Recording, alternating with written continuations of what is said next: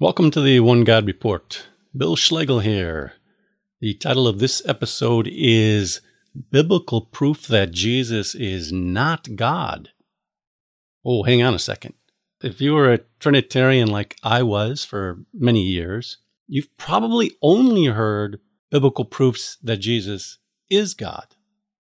So, is there really evidence or proof in the Bible that Jesus is not God?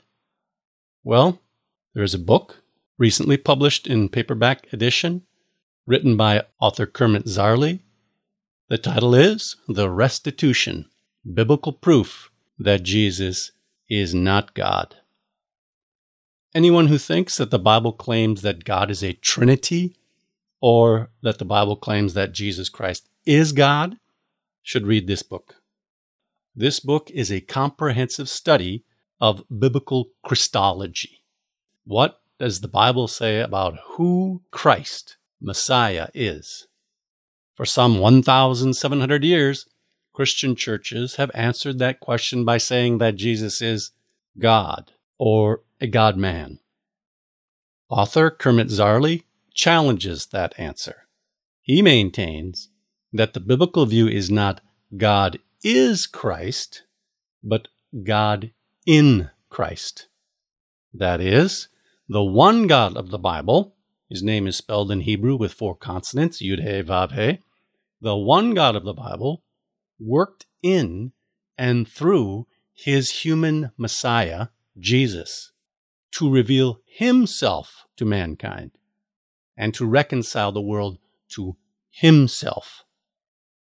Now, Kermit Zarley is a theologian and writer and a retired professional golfer. In 1965, he co founded the PGA Tour Bible Study Group, which continues to this day. Now he is an author and theological blogger. I'll put a link, of course, to his webpage and to the Amazon link for this book. I will also put in a link to a video of the 1972 U.S. Open at Pebble Beach, where Zarley, in the last round, was tied with Jack Nicklaus for the lead. Kind of fun to see. You can also hear Kermit on the One God Report podcast, episode number 37, where he talks about the phrase in the Gospel of John, I came down from heaven. And he discusses other metaphors in the Gospel of John and if Jesus literally pre existed. That's podcast number 37.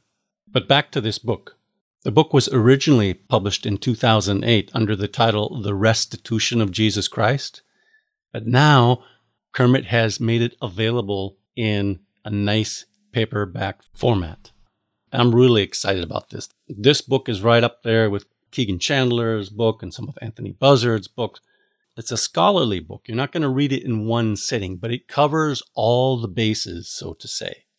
In the first part of the book, Zarley reviews the historical development of deity of Christ and Trinitarian theology. The standard church narrative runs something like this Beginning in New Testament times, and then for hundreds of years, Christians believe that Jesus is God and that God is a Trinity. Only in the third and fourth centuries did people begin suggesting that Jesus isn't God, and the church rightly condemned such heretical views. Unquote. With careful research, Zarley shows that narrative to be false. Then, the main part of the book is a step by step, well researched study of biblical Christology. Who is Jesus from the biblical perspective? First is Messianism in the Old Testament. How does the Old Testament view the Messiah? And here Zarley examines traditional Christianity's claims of finding evidence for the Trinity or the deity of Messiah in the Old Testament. Nobody in the New Testament, Jesus or the apostles, ever went back into the Old Testament to find the Trinity or the deity of Messiah. But Zarley considers things like the plural of Elohim. Does that mean God is more than one person? The appearances of the angel of the Lord, a claim to be pre incarnate appearances of Jesus. And passages like Genesis 1:26 and Isaiah 7:14 and Isaiah 9 6 are among those considered. Then, Christology, who is Jesus in the New Testament, beginning with the Synoptic Gospels, Matthew, Mark, and Luke. How do they present Jesus? What is the real answer to Jesus' question addressed to his disciples when he asked, Who do you say that I am? What did Peter mean when he said, You are the Messiah, the Son of the living God? Does that mean Jesus is God? And then so called problem passages from the Synoptic Gospels, which traditional Christianity has claimed show the deity of Christ or the Trinity like Matthew 28 19. Baptize them in the name of the Father and the Son and the Holy Ghost. Does this declare that God is three persons in one being? Zarley investigates these passages. A major part of the restitution is dedicated to a study of the Christology of the Gospel of John, since this New Testament book is considered by traditional Christianity to most clearly show the deity of Jesus. Therefore, Zarley considers his own analysis of John the most significant part of the book. John's prologue, the first 18 verses, is considered. Jesus making himself equal with God, John 5, 18 and 19, and before Abraham was, or before Abraham comes to be, I am, John 8, 58. I and the Father are one, John 10:30. My Lord and my God, Thomas's statement in John 20:28. 20, and other passages, including a number from John's epistles, are examined and shown to be understood better as God in Christ, not God is Christ. Consistent with the synoptic gospels, John presents Jesus as God the Father's chief agent or representative through whom God the Father is working. Let me quote a passage from the book.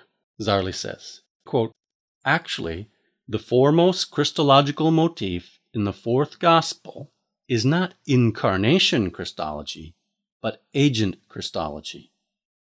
John informs us no less than 40 times that the Father sent Jesus, or did send him as his agent. Some have labeled this concept a sending Christology. Jesus claims similarly that he came or did come from the Father. The picture which John presents is of Jesus as the Father's agent. Jesus is God's agent because he acts on behalf of God and because God is present in him. Unquote. Ah, yes, indeed. In the Gospel of John, Jesus says the only true God is the Father, and that when you see Jesus, you see the Father, and that Jesus' words are not his own words, but the Father's words, and that the Father who dwells in him does his works. This is not incarnation, the idea of God taking on flesh or becoming a human. Rather, it's God at work in Christ. God is represented by the man, his Messiah, Christ Jesus. Now, like I said, this is not a book that you're going to sit down and read from cover to cover in one sitting. It's a great reference book. It's a great work to go through step by step because Zarley's analysis is very organized and he's familiar with the scholarly literature. And in many cases, he's able to show how even Trinitarian scholars agree with his presentation. Some of it you may not agree with. I agree to a great degree on Zarley's presentation of biblical Christology. However, I disagree with him on his interpretation of the first few verses of John chapter 1. I don't believe that John chapter 1, in the beginning, is describing directly the Genesis creation. Rather, John chapter 1 is introducing a new beginning, which God is bringing about through the man Christ Jesus, who is metaphorically called the Word. So, my Trinitarian friends, do that. Read this book. You've never even heard these arguments. If you are a Trinitarian listening to this, read this book. See if he's right. You can agree. You can disagree. Don't be afraid of it. Don't be afraid of the truth. Perhaps there's something here that will strike you as correct from a biblical perspective that indeed the Bible is presenting not God is Christ, but God in Christ. Don't get me wrong, on the one hand, the book is a scholarly work. It's well documented with hundreds of footnotes. On the other hand, it's very readable and accessible to the lay reader. Zarley continues in his book with a thorough analysis of the Apostle Paul's Christology. Who is Jesus according to the Apostle Paul? Zarley shows that to the Apostle Paul, the Father is exclusively God. As for us, there is one God, the Father. I'll just note too, in the kind of modern movement to say that since you call Jesus Lord, that means he's God. And some people want to even say that means he's Yudhevavhe, the God of Israel, the Lord. Here's what Zarley writes Paul, unlike other New Testament writers, applies the title Lord exclusively to Jesus in his corpus and thus never to the Father. This pattern can be quickly gleaned from all 10 Pauline verses mentioned above in the section entitled The God of Jesus Christ. For Paul, God is the Father, and Jesus Christ is the Lord exclusively. Zarley quotes James Dunn, who says this The word Lord in Paul's writings, kurios in Greek, is not so much a way of identifying Jesus with God, but if anything, more of a way of distinguishing Jesus from God. Unquote. We can see that for Paul, God is not the Lord Jesus, and the Lord Jesus is not God. God is the God and Father of our Lord Jesus. God raised the Lord Jesus from the dead. It's interesting how Trinitarians have twisted the title Lord to mean something that is totally opposite and different from what the Apostle Paul intends it to mean. And then, of course, Zarley looks at the so called problem passages, Philippians chapter 2. Oh, don't get me started on the deity of Christ interpretation of Philippians chapter 2. They don't realize how much they dishonor the man Christ Jesus with their interpretation of Philippians 2. If the pre incarnate God humbled himself before he became a man, then Philippians chapter 2 is not about the man Christ Jesus humbling himself when he lived in Israel. The deity of Christ interpretation tries to rob the man Christ Jesus of who he is and what he did. Then Zarley continues with the so called problem passages in Paul. Colossians 1:19 and 2:9, the fullness of God dwelt bodily in Jesus. Titus 2:13, Romans 9:5. I heard Sean Finnegan on a recent podcast say every time he hears somebody say that John 10:30 is evidence that Jesus is God makes him want to fall off his chair and chuckle. For me, it's Romans 9:5. I mean, honestly, when I was a Trinitarian, I didn't know about Romans 9:5. And the first time I heard a Trinitarian tell me that Romans 9:5 is evidence that Jesus is God, I'm thinking, really? Romans 9 5.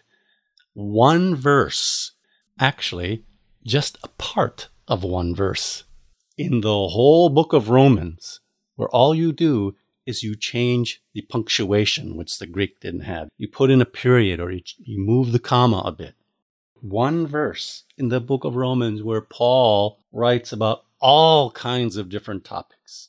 And we're supposed to understand that he claimed Jesus was God from this one verse that all you do is put in a period and you have a totally different understanding. Come on, it shows the desperation of the deity of Christ's claims when they point to Romans 9 5 as an evidence that Jesus is God. Not to mention, if you want to claim that Jesus Christ was the God over all from Romans 9 5, you are eliminating the Father. You're slighting the Father. Is not God the Father God over all? Or, in your view, is not the Trinity God over all? And then Zarley continues with a examination of the Christology of the book of Hebrews and Peter's epistles and then the book of Revelation.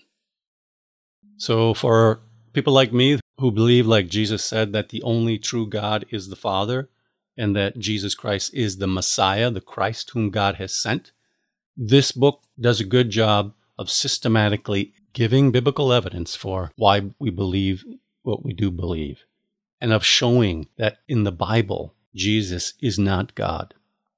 For Trinitarians, this book should be a challenge. You should read this book to understand your own positions, own view of who Jesus is. You really need to be able to read a book like this, have your views challenged a little bit. It should strengthen you, if nothing else. Also, for those who get the book, give it a rating and review on Amazon. Let me just say thanks to Kermit Zarley for putting this book together, all the effort that it took, and for now making it available in this paperback edition. Thanks so much. And then let me mention that next weekend, April 21 to 23 of 2023, at Cornerstone Church in Gatesville, Texas, it's between Austin and Dallas Fort Worth area, there is a Bible conference where Kermit Zarley will be giving lectures, and other presenters include Kegan Chandler, Kevin George, and a few other people. It's totally free. The announcement says we expect a fun and profitable time of Bible study fellowship, meals provided. You can see the link for this conference in the show notes. If you're anywhere near Gatesville, Texas this weekend, you should go. I wish I could come to this. I'll be in Israel so I'm not going to be able to make it, but wow. Yishma'u anavim v'yismachu. The humble will hear and rejoice.